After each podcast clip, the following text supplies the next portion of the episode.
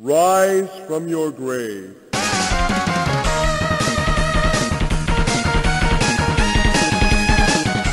Olá a todos e sejam bem-vindos aos Devaneios das Mentes de Alex Campos. Diego Slash. Rafa. Nanes, mentira, ele não tá hoje. e aí galera, como vocês estão? Ah, de boa, cara. Dentro dos conformes da pandemia, a gente tá indo. É isso aí, na mesma. Engordando e ficando cada vez mais branco. Pode crer, a gente tá até sem novidades, né? Porque não sai de casa. É, essa semana, olha só, eu tirei a minha guitarra de cima do guarda-roupa. Eu pensei em dar uma, deu uma vontade de voltar a tirar uns sons e tal, né? Já, já tava lá faz uns 4, 5 anos que ela tava em cima do guarda-roupa lá, coitada. Nossa, as cordas tudo enferrujado. Enferrujada e algumas estavam afinadas ainda, cara. Mizinha estourada, como sempre, né? É a primeira. No meu caso era sempre a corda ré. É, então. Porque no seu caso era baixo, né? Sim. É, então. Aí. O braço da guitarra parecendo um berimbau. Né, até que não, eu dei uma olhada assim, dei uma limpada nela, que mesmo que o bag deu uma. ficou um pouco suja, mas. E o mínimo que eu espero de você com o apelido de Slash é que você tenha uma Les Paul, não?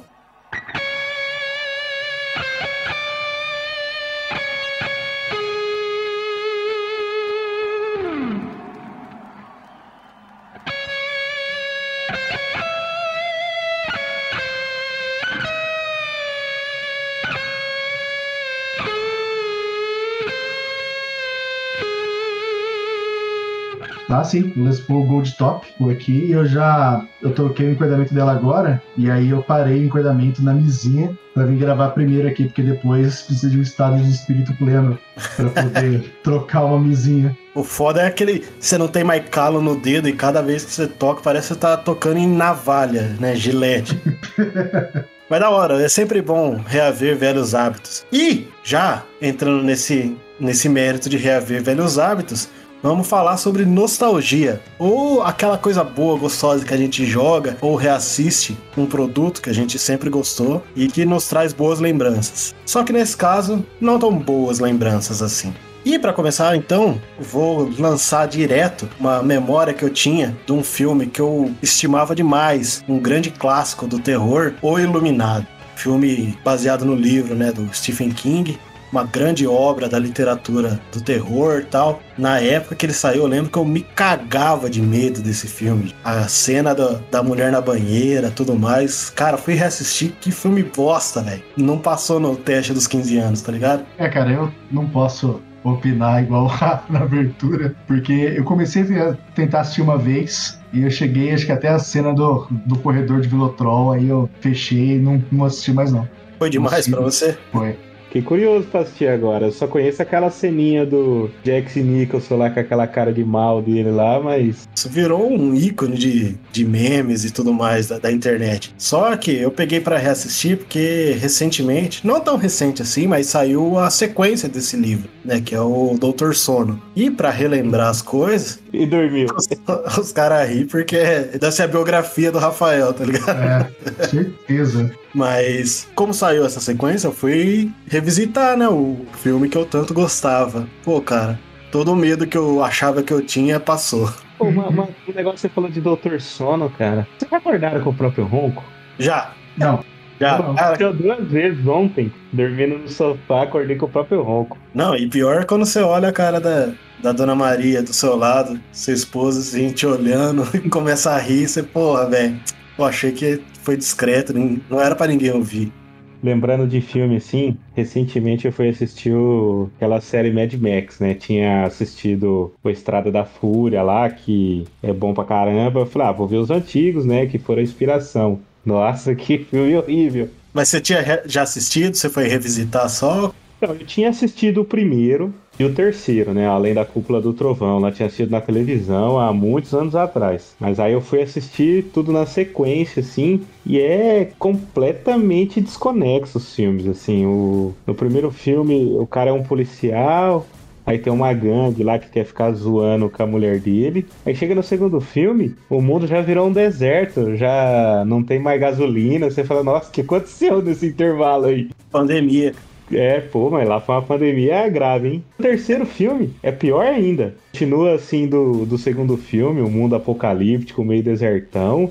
Aí do nada o cara entra numa rinha de galo lá, aí de repente encontra uma tribo de crianças e você fala, nossa, será que eu dormi alguma parte do filme e perdi? Escalou Não, muito rápido. É, o filme parece uma juntada de outros três filmes, assim, que. Ah, emenda essa parte nessa aqui e vê o que que dá. Mas tem, mas tem um nome bom, hein, cara? Porque além da cúpula do trovão, é o nome presença, né? Sim, e outra coisa aqui do filme que envelheceu muito bem é a trilha sonora. Aquela música da Tina Turner pro terceiro filme é muito boa, até hoje. Mas não sustenta o filme pra ser reconhecido como bom. Ah, cara, eu acho que ele serve como, vamos dizer assim, uma, uma fonte de dados para as inspirações futuras. Dá pra tirar bastante elemento lá. Se os caras fizerem uma cúpula do trovão moderna, dá pra fazer um negócio bem da hora. A Terra é plana lá? Ah, não dá pra saber, cara, porque se passa num, na Austrália, assim, né? Então é o- só aquele continente que tem. Entendi, é o continente plano. É. Então, se passa na Austrália, a Austrália é plano. A Austrália nem existe, segundo uma galera aí. E você, Diego, que é o cara que mais economiza gasolina de todos nós, se estivesse vivendo em Mad Max, com certeza seria o cara que teria um estoque duradouro. Eu assisti essa semana um filme que eu já tinha dito lá no nosso episódio de cinema, que é o filme que eu mais tinha visto na, na infância e tal, né? Que era o Massacre no Bairro Japonês. Só que, nossa, cara, que tristeza.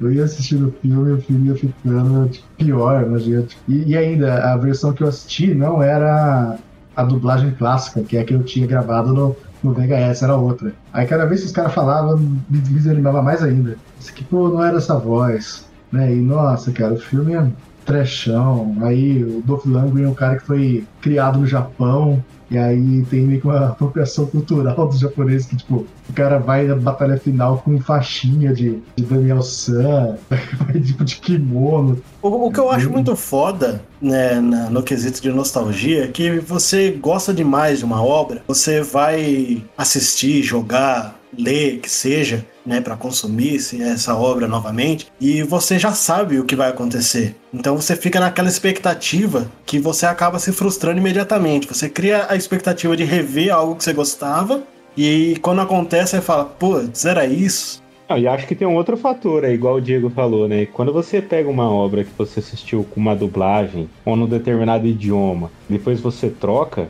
fica horrível. Tipo, você assistiu um filme dublado, depois você vai assistir ele legendado, não é a mesma coisa. Quando troca a voz do personagem assim também, fica medonho, cara. A- pelo menos pra mim, a memória auditiva, ela é tão ou mais importante que a visual. Faz muita diferença.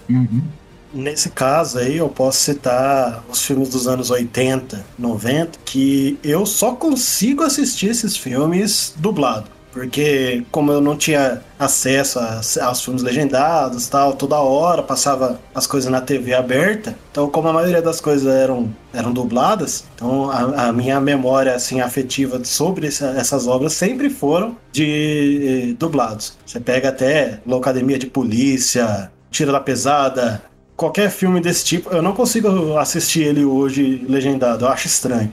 É, cara, você ouve a voz original do, do Stallone, cara, nossa, pra mim é, é bem fraquinha perto da, da do dublador, cara.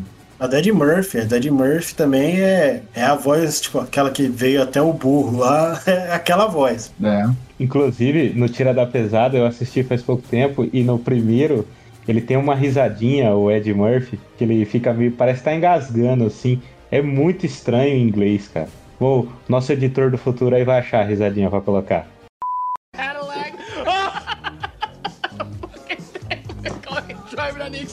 Expressway with the goddamn two fucking maniac. Hold still, Mike. I gotta open the door, okay? Balance yourself.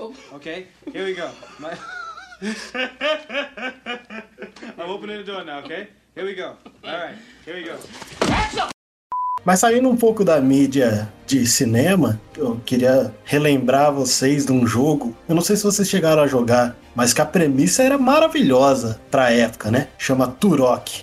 O jogo de Nintendo 64 que colocava você na pele de um dos índios da, da tribo Turok mesmo, que eram os defensores da terra, e eles lutavam contra dinossauros. Foda-se o resto da história. Isso já era mais do que suficiente pra mim. E aí, é, tipo assim, vindo da, daquele sucesso que foi 007 GoldenEye, e tinha jogos de, de tiro, FPS em primeira pessoa, que viu que fez muito sucesso, eles então resolveram dar continuidade nessa fórmula de sucesso. Eu jogava, eu achava muito legal, muito divertido e tal, e fui revisitar, gente, é, é sério.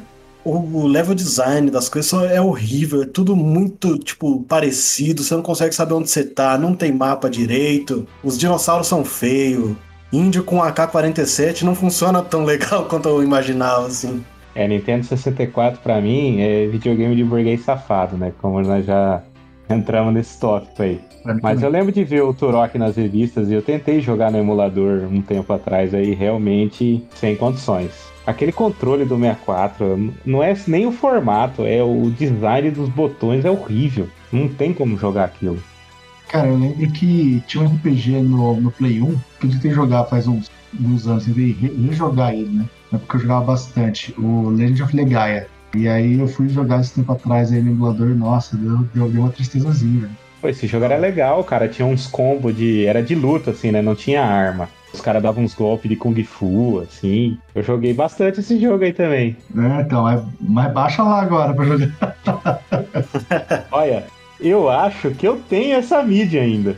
Eu não É. tenho porque, porque eu joguei fora e alguma mudança, velho. A minha memória desses jogos, da grande parte dos jogos de Play 1, vem de eu ver o Rafael jogar. Eu não tinha o Play 1, então quando eu ia né, na casa do Rafa, eu via muito ele jogar as coisas. E pra mim valeu como se eu tivesse jogado, que foi era esse o acesso que eu tinha. Então eu lembro desse jogo, eu até gostava, só que não sei realmente sobre jogabilidade, não posso opinar sobre isso, mas mais pela visual e história, que aí eu achava legal. Uhum. Uma, uma outra coisa que eu lembro desse jogo é que ele era gigantesco. Eu não sei como eu tinha paciência pra jogar esses jogos gigantes naquela época. Ah, não é, né? Aquele jogo de 4 CD, assim, você pra 4 CD, aí sim. tipo, 3 CDs, assim, eu, isso aqui eu vou, vou jogar mas- bastante. Mas isso é mó mentira, porque eu tava vendo recentemente sobre a mentira que foi o port do Resident 2 do Play 1 pra 64. Porque todo mundo ficava de cara. Como que podia um, um jogo de dois CDs caber numa fita que tinha, tipo, 64 megas só? E aí os caras chegaram na conclusão que, por exemplo, eles nem usavam os dois CDs. Era mais capricho. Só pra falar, olha, o segundo jogo é tão incrível que ele veio em dois CDs, não em um só, igual o primeiro. Ah, Jogada de marketing. É claro que tem uns downgrades, né? Se, se, se vocês pegarem pra ver essa matéria na- no, YouTube, vocês vão ver que a música é, tem alguns instrumentos a menos pra caber.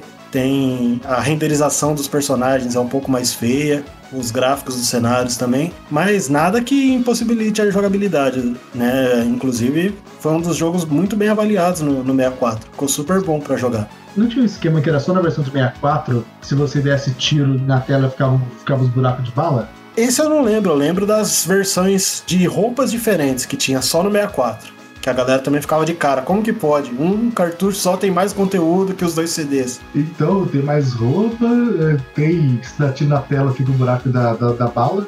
É que esse jogo ficou muito famoso no 64 também, porque a, a Nintendo sempre teve aquele histórico de ser family friendly, né? E aí você ter um jogo de terror no 64 era algo revolucionário. Os jogos que não tinha nem sangue. Eu não, não consigo recordar de muitos jogos de terror do, do, do 64. não. 64 não, da Nintendo em si.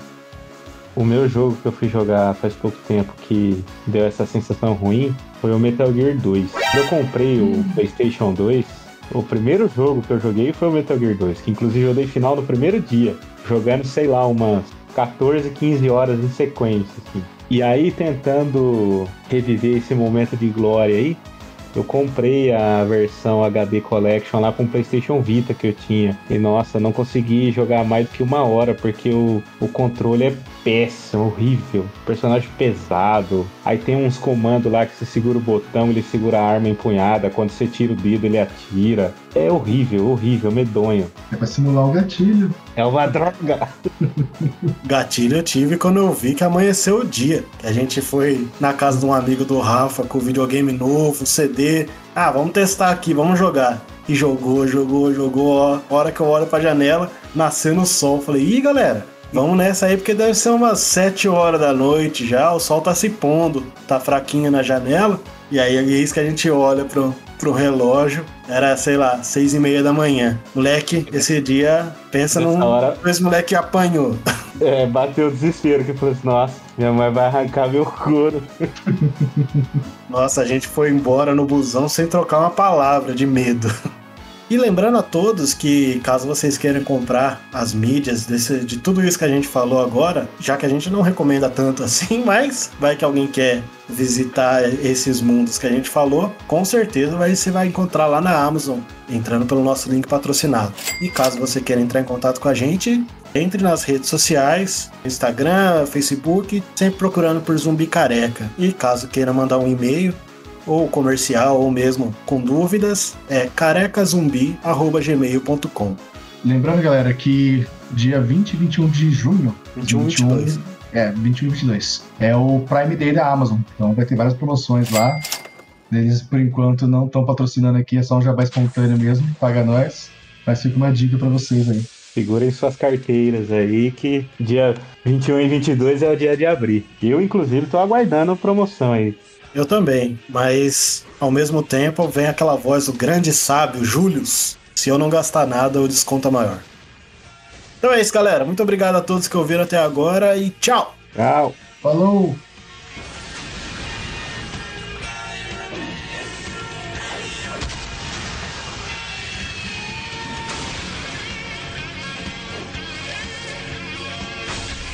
Pessoal, peraí, uma pausa rapidinha que eu vou pegar um negócio ali.